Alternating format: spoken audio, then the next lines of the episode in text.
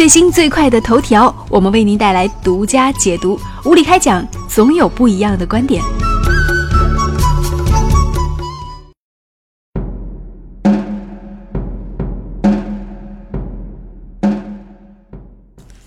在我们的无理开讲节目当中，很少和大家说到科学家，可能更多关注的是娱乐圈、影视圈。但是呢，最近这两天，我有在这个读库上面，然后看到关于巴斯德的故事，我忽然之间对这位伟大的科学家产生了一种崇高的敬意。那今天呢，就来和大家梳理一下，就是在。历史当中非常著名的这位微生物的科学家巴斯德，他到底对于人类做了哪些重要的功绩？说到巴斯德，大家可以先在百度上找到这个人的简介：路易斯·巴斯德。他呢是一位，首先必须要告诉大家的是，他是法国人，是法国著名的微生物学家，爱国的化学家。那么他呢，是一八二二年出生在法国，毕业于巴黎大学，信仰基督教。同时呢，他去世的年月是在一八九五年的九月二十八号。在他的一生当中，研究了微生物的类型、习性、营养、繁殖和作用等等，而且是开创了微生物的生理学。简单来说，应该说他对于战胜狂犬病还有霍乱。炭疽病等等都取得了惊人的成就。在巴斯德出现之后呢，整个的世界的这种细菌学时代就算是正式的进入了。而且很多的医生都依据他的一些理论学说，解决了很多关于创面的感染问题。比如说，我们知道在人类历史当中有一个非常重要的发明，叫做巴氏消毒法。这个消毒法最早提出来，也就是有巴斯德。今天呢，我们简单就为大家来梳理一下这位非常了不起的法国著名的微生物学家、化学家路易斯·巴斯德人生当中的那些经历。一般来说，我们说研究一个人，首先一定要了解他是从哪里来的。那巴斯德是一个法国人，那么他的父亲呢，曾经当过兵。回到老家之后呢，是继承祖业，做的是削皮的生意，就是用药物把动物的皮革给弄软了，然后呢，让鞋匠做成皮鞋或者是各种各样的一些搭链。所以家里呢，可想而知有一些化学药剂。那么在巴斯德家里呢，是一共有五个孩子，只有巴斯德是男孩，所以他应该是有四个这样的姐妹。嗯，其实他的父亲并没有很挣钱，但是呢，他还是觉得孩子应该读书，所以呢，在巴斯德九岁那一年的时候呢，才正式进了小学。哎，可见家里条件确实也不怎么样，就是九岁才开始让孩子开始接受教育。那巴斯德进了学堂之后呢，他的成绩也一直没有很好。虽然说他的这个成绩没有很好，但是呢，他对于绘画表现出了过人的天赋。那时候他最大的爱好就是画画了，而另外有一个爱好就是钓鱼。但是他的父亲认为，无论是钓鱼还是画画，对于他儿子的前程都没有任何的帮助，所以呢，非常的不赞成儿子绘画。但是呢，他妈妈倒是一个挺开明的人，就还是会去收藏他的一些画作。而且呢，嗯，客观上来说，他的绘画水平也真的是不赖。如果家族里面就按照这个方向去培养的话呢，应该是在法国的历史上会出现一个，呃，画家这样的角色。但是，呃，挺可惜的是，应该说，我们应该现在反过来看，应该是很庆幸，就家里没有钱去支持他去从事这个不挣钱的绘画，所以让他中断了想当画家的念头。他没有当画家，而且他最后做了科学家，而且。他作为科学家的研究成果，不仅仅是挽救了法国的两大支柱产业，同时呢，更是以数以千百万的人可以安享晚年。九岁才开始念小学，在整个求学道路当中，巴斯德也没有表现出过人之处。比如说，他十六岁的时候离开家乡到巴黎求学，待了两个月，就因为想家而放弃了学业，直到。回到家里，那第二年呢，他的家里人是把他又赶出来了，咬牙重新返回巴黎。这次呢，花两年时间，终于好不容易啊，念了一个中专的文凭。呃，但是接下来的时间当中，家里人希望他再拿到一个理科的中专文凭，他们会觉得说一般的一个普通的中专是不能够解决生计问题的，所以让他去多学理科。嗯，但是很遗憾的是，巴斯德最后他的理科的考试是不及格，所以他理科中专就很难拿得到。最后他没有办法换了一个学校，又复读了一年时间，才勉强拿到一个中专文凭。其中，嗯，我们知道巴斯德。他是一个化学家，但是他当年的化学成绩，在他就是二十岁这个之前，应该说是相当难看的。他成绩很差，但是他的父亲总是认为他的儿子一定是会有出息的，所以就一直会鼓励他，家里砸锅卖铁也要伴随你好好读书。所以他又报考了巴黎的高等师范学校，但是呢，很遗憾他也没有考上。不过呢。在家人的支持之下，巴斯德是咬紧牙关，第二年重考，终于入学。在两年之后，拿到了一个大学文凭。毕业之后呢，他在一个法国一个中专学校里找到了一个物理学老师的工作，也没有去教化学啊。但是这一点却让他的爸爸很高兴。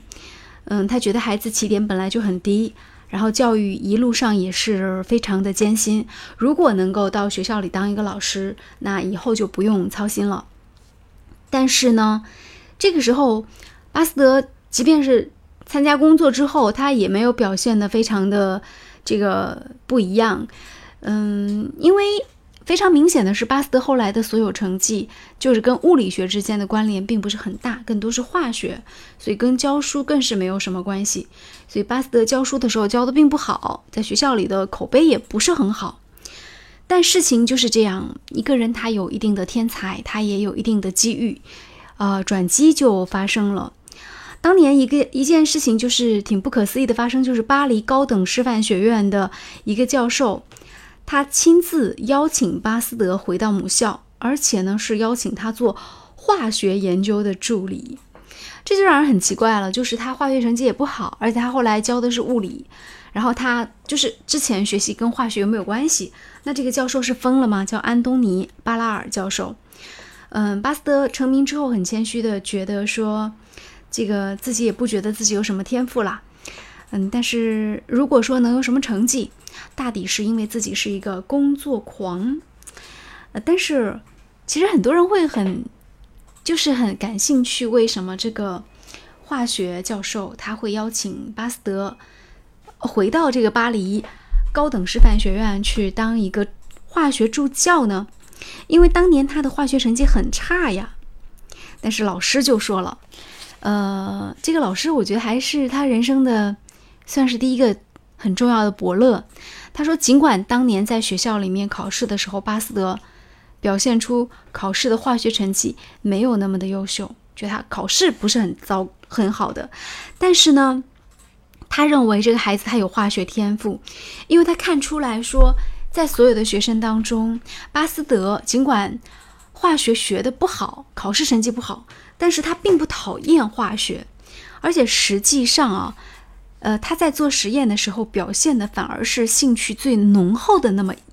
几个同学之一，嗯，而且他在师范学院的第一个化学实验就给老师留下了很深刻的印象。那到底当年发生了什么事情呢？当年在那个化学课当中，有一次老师上课说是天然的磷，我们知道磷的燃点很低，就是比较低的燃点就可以发生自然现象，老师就说天然的磷是不容易提取的。但是巴斯德他觉得这是一件很容易的事情，因为他记得自己在念这个家乡上初中的时候，班里有一个学习很一般的同学，就自己发明了申请一个专利，就是发明磷火柴。然后当时他看过那个同学怎么弄出磷，他觉得这是一个很简单的事情哦，所以当年他就做了一个很简单的实验，首先跑到一个肉铺讨来几根牛骨头。然后砸碎之后呢，往骨头渣子里面倒进去一些硫酸。第二天再看，混合物里出现了一些沉淀。他把这个沉淀物取出来，然后过滤之后呢，剩下一些黏糊的这个这个浆状的东西。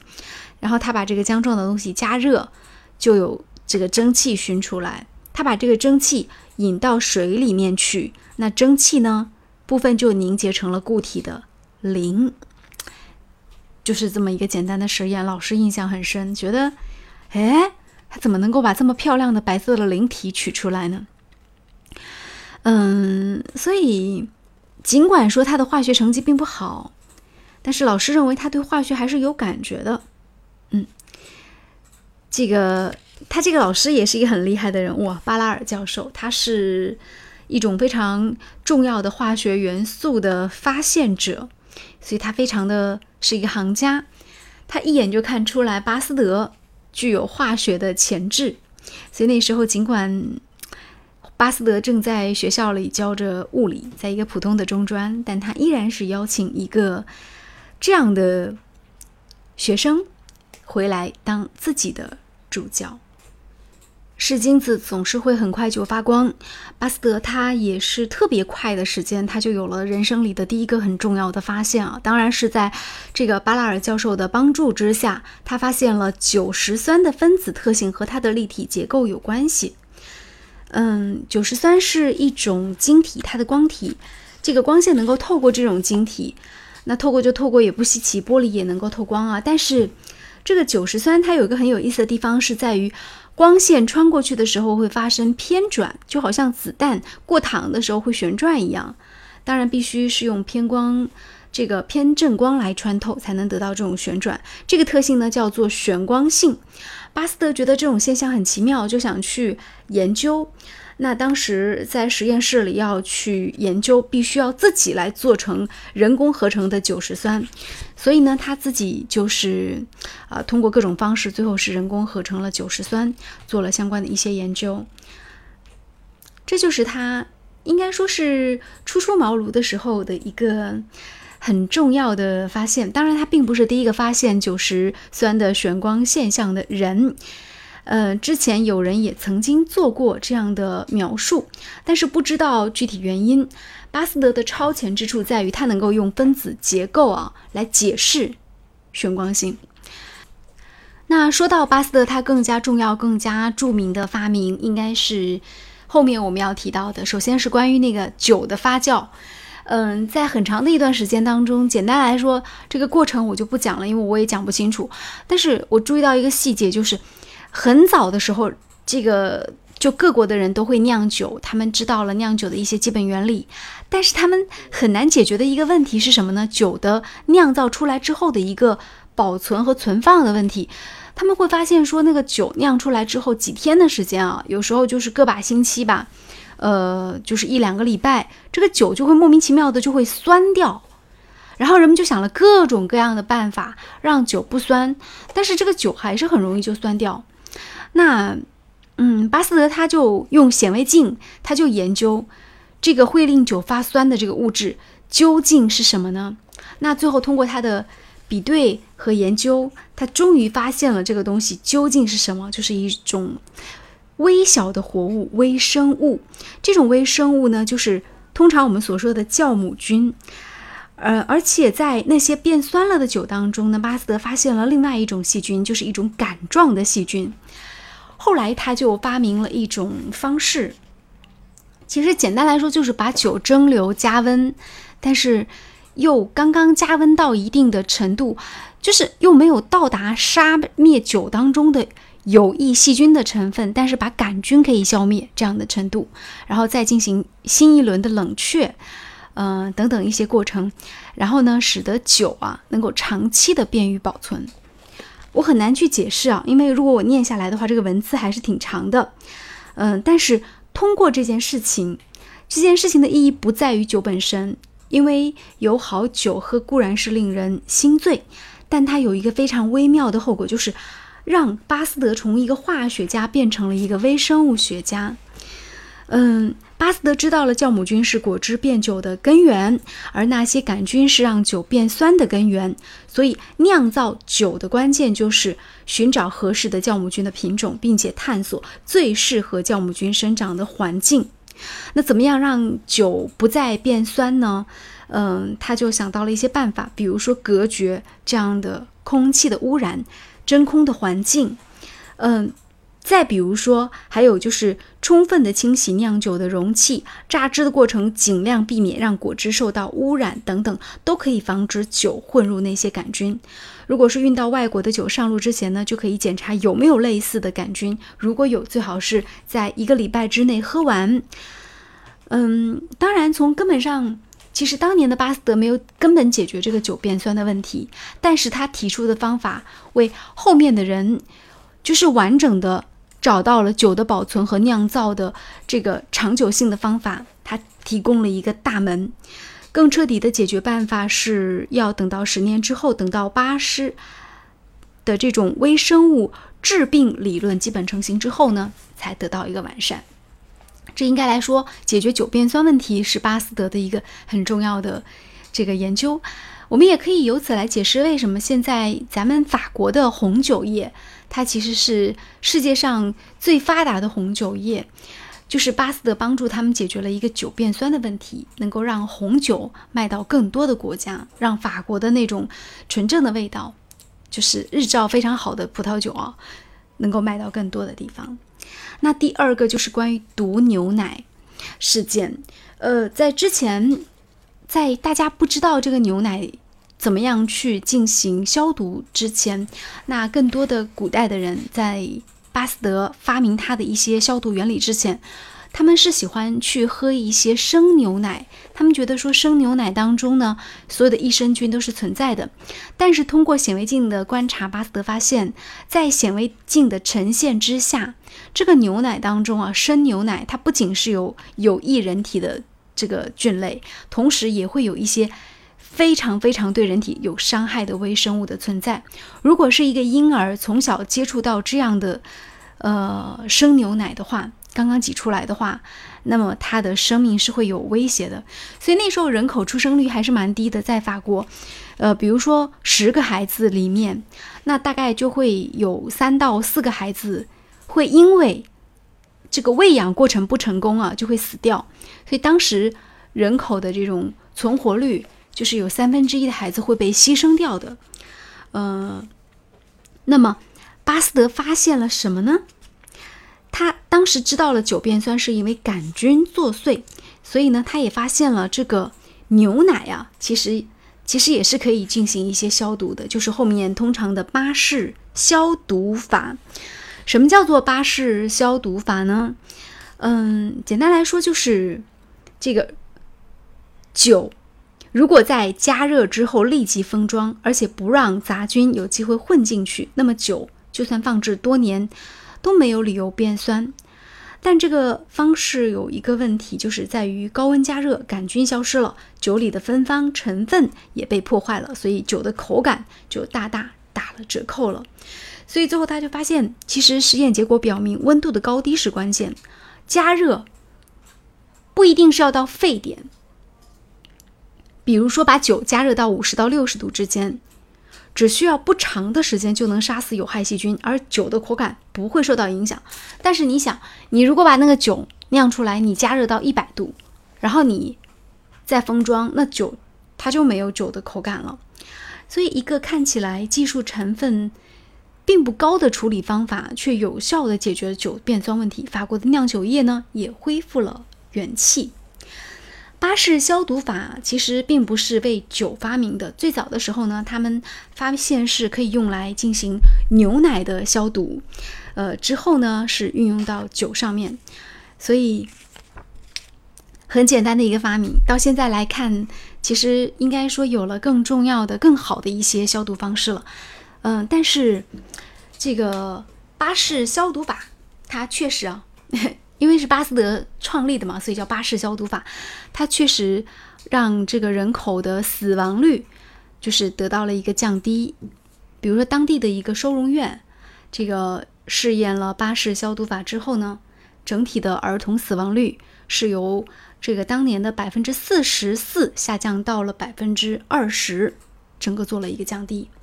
当然，我觉得在整个行医过程当中，其实巴斯德他也是一个备受争议的科学家。为什么呢？因为，嗯，他比如说，我举个例子，他其实是世界上第一个狂犬疫苗的发现者，而且在后来的实验当中，他是发现了他用的是什么样的办法呢？我就不给大家念书了，书里文字写的比较复杂。简单来说呢，就是说他发现，如果一个人一旦是被狗咬伤的话，那通常来说，如果之前去有注射相关的疫苗，可能会更好。那么，嗯，他发现的方法就是从更有毒性的这种疯狗的血清或者是什么当中去提取这种毒性的物质。然后呢，他通过他实验室里对这个毒性问物质的处理，然后让这个毒性去消解、去降低。简单来说，就是他直接去研究这个病毒，他提取病毒，然后呢，让这个病毒当中的毒性通过各种化学成分哦，去让它消减。就像是污水处理厂一样，他把那个污水拿过来，然后变成一个没有什么毒性的。但是问题是，尽管它没有毒性了，那在这个血清当中，它会保留了抗体，因为它整个消减过程当中，它就是让它消减的一个过程是产生抗体的，所以这个血清它就有了抗体。那你这时候把这种成分注射到人体当中的话呢，就能够对抗相关的一些狂犬疫苗等等等等。呃，这个原理现在人都是非常的了解了，可是，在那个时候的法国社会是没有人知道的，大家都觉得得了狂犬病，就好像现在人得了艾滋病一样，是无药可救的。但是当年为了寻找到，呃，合适的这种就是人体实验，其实巴斯德也是费了一番周折的，因为一开始没有成功。为什么这样讲？因为他开始的时候是在几十只狗的身上。嗯，就是病狗身上，还有病的动物的身上去做这样的活体实验的，获得了成功。但是在人身上做实验，跟在动物身上做实验，它其实是两码事。而且关键是他第一次做实验，或者前几次实验，他竟然是失败了。后来巴斯德在总结为什么失败的时候，他就发现说有一点，就是当时被狗咬伤的，嗯，这些就是人，他没有能够及时的注射狂犬疫苗。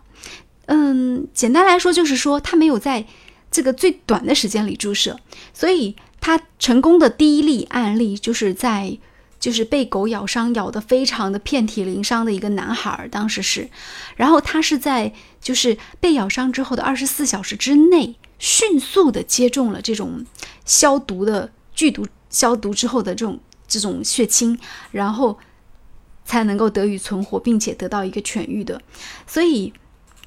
也是因为当时那个男孩子的父亲曾经阅读过巴斯德的一些书籍，而且对他的这个实验是有所了解，才敢于让自己的儿子去冒险做这样的一次实验。那之后呢，才会有了一个顺利的推广的过程。所以说，嗯，我觉得医学的整个发展啊，就是包括微生物的这种呃治疗等等，它其实整个的过程当中也是会经历各种各样的一些争议，同时呢。嗯，我不客气的来讲，它也伴随着一些相关的牺牲。巴斯德曾经在说到自己为什么能够获得巨大的成功的时候，他有讲到说自己是一个工作狂。哎，他的这种工作狂也体现在他对于化学实验的那种精益求精的追求上面。嗯，比如说，简单来说，有一个例子，我们都知道，很多人认为说这个。如果说一旦一个肉腐烂了，那个肉一定是会长疮的，是不是长各种蛆啊等等等等？但是巴斯特觉得不是，他说在不同的环境当中，这个肉不一定是会长蛆的，嗯，它有可能只是会腐烂，仅仅是腐烂而已，但是它不一定会去长出其他的一些各种各样的就乱七八糟的这种微生物，嗯，或者是那种病毒性的微生物。因为我们知道很多的这种像疟疾等等一些疾病啊，它就是在一些腐烂的，就是通过一些腐烂的一些物品、腐烂的一些肉，然后去传播出来的。所以，怎么样去杜绝这个肉类腐烂之后，然后带来一些衍生的疾病呢？那巴斯德后来就发现，嗯，那么他发现说，只要空气当中没有微生物，那么。这个东西当中就不会长出新的微生物。嗯，他做了一个实验，他用什么做实验呢？用的是鸡汤来做实验。然后呢，他想知道尘埃的密度跟海拔之间的关系。最后他发现这个实验其实最后证明是成功了。他认为他提出的理论，他自己开始形成的观点就是，他认为海拔越高的地方尘埃越稀少，也就是相对来说，简单来说就是海拔越高的地方空气是越干净的，微生物是越越少的。那这个理论其实是后来他做了实验的，比如说他就带了三十二个烧瓶吧，爬到了海拔四千八百米的当时的是勃朗峰的山顶，呃，然后去做实验。这个实验呢，就是在山顶，他要将烧瓶打开，让山顶的空气进入烧瓶，然后看看里面他放的这些鸡汤啊，还有一些这个物品呢，会不会腐烂。最后他就发现了，在这个巴黎的实验室当中的这些鸡汤全部都烂掉了，就腐烂掉了。但是他在那个高山顶的那些鸡汤是没有腐烂的，所以这个充分证明了说，其实这个就是城市里的空气，它所处的低海拔位置的空气跟高海拔位置的空气是不一样的。而空气相对稀薄的地方，微生物的繁衍确实就会越少。所以通过这种方式，最后他也呃有了很多。新的发现，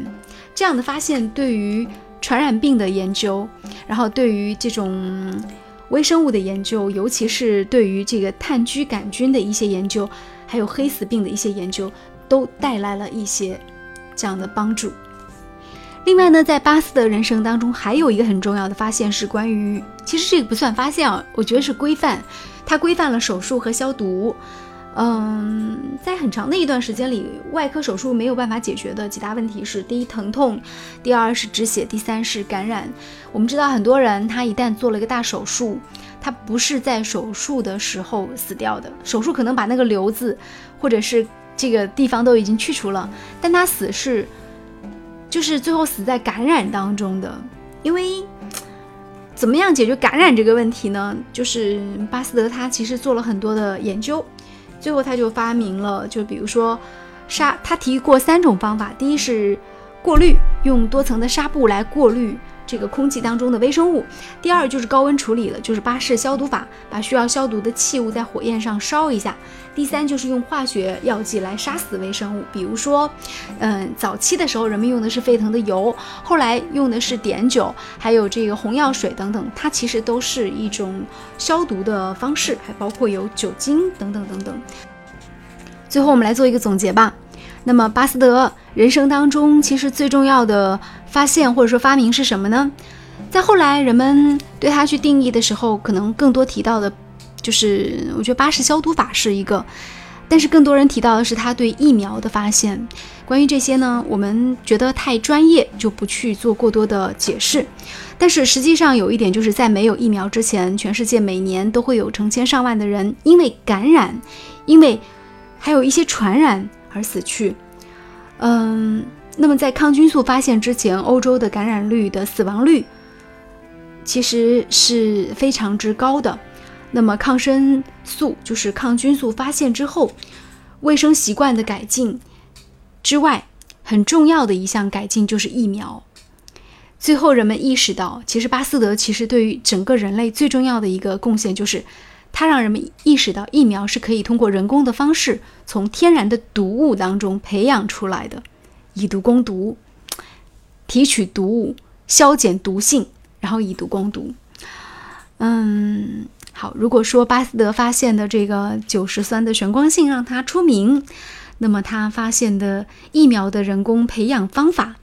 会让他永远的记录在世界上最杰出、最伟大的科学家。之列当中去。今天会有人在谈到巴斯德的时候，是会说到他最早研究那个狂犬疫苗的时候，他最早做那个人体用运用于人体活体实验的时候，他其实是没有取得那个他研究出来的这个药品的许可证，而且没有得到当局的一些同意的。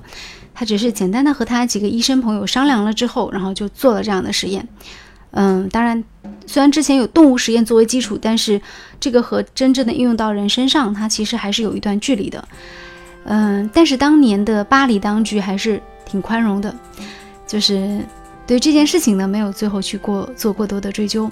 我觉得很大程度上是来自于说，这个孩子最后是被救活了。所以说，奇迹的产生有时候就是会出现在意料之外。当然，我觉得跟他这些年的就这么多年的研究也是分不开的，也算是意料之中的事情，情理之中的事情。好，那今天我们的这个无理开讲就到这里吧。好像啰里吧嗦和大家说了很多啊。呃，如果你喜欢这个科学家的话，不妨就听一听，呃，关于巴斯德的传奇的人生经历。当然，我觉得更多。呃，我感兴趣的是他在科学研究当中的那种非常锲而不舍的精神、实事求是的态度，还有呢，就是 我觉得特别感谢当年的那位伯乐对他的发现。总是天将降大任于斯人也，不拘一格降人才。他没有从一个普通的成绩单看孩子，而是发现了他在动手能力和实验室里的那份专注和收获。好，就到这里。我是李杰，喜欢我们的节目，在节目下方进行跟帖留言。你喜欢这位天才的化学家巴斯德吗？再见。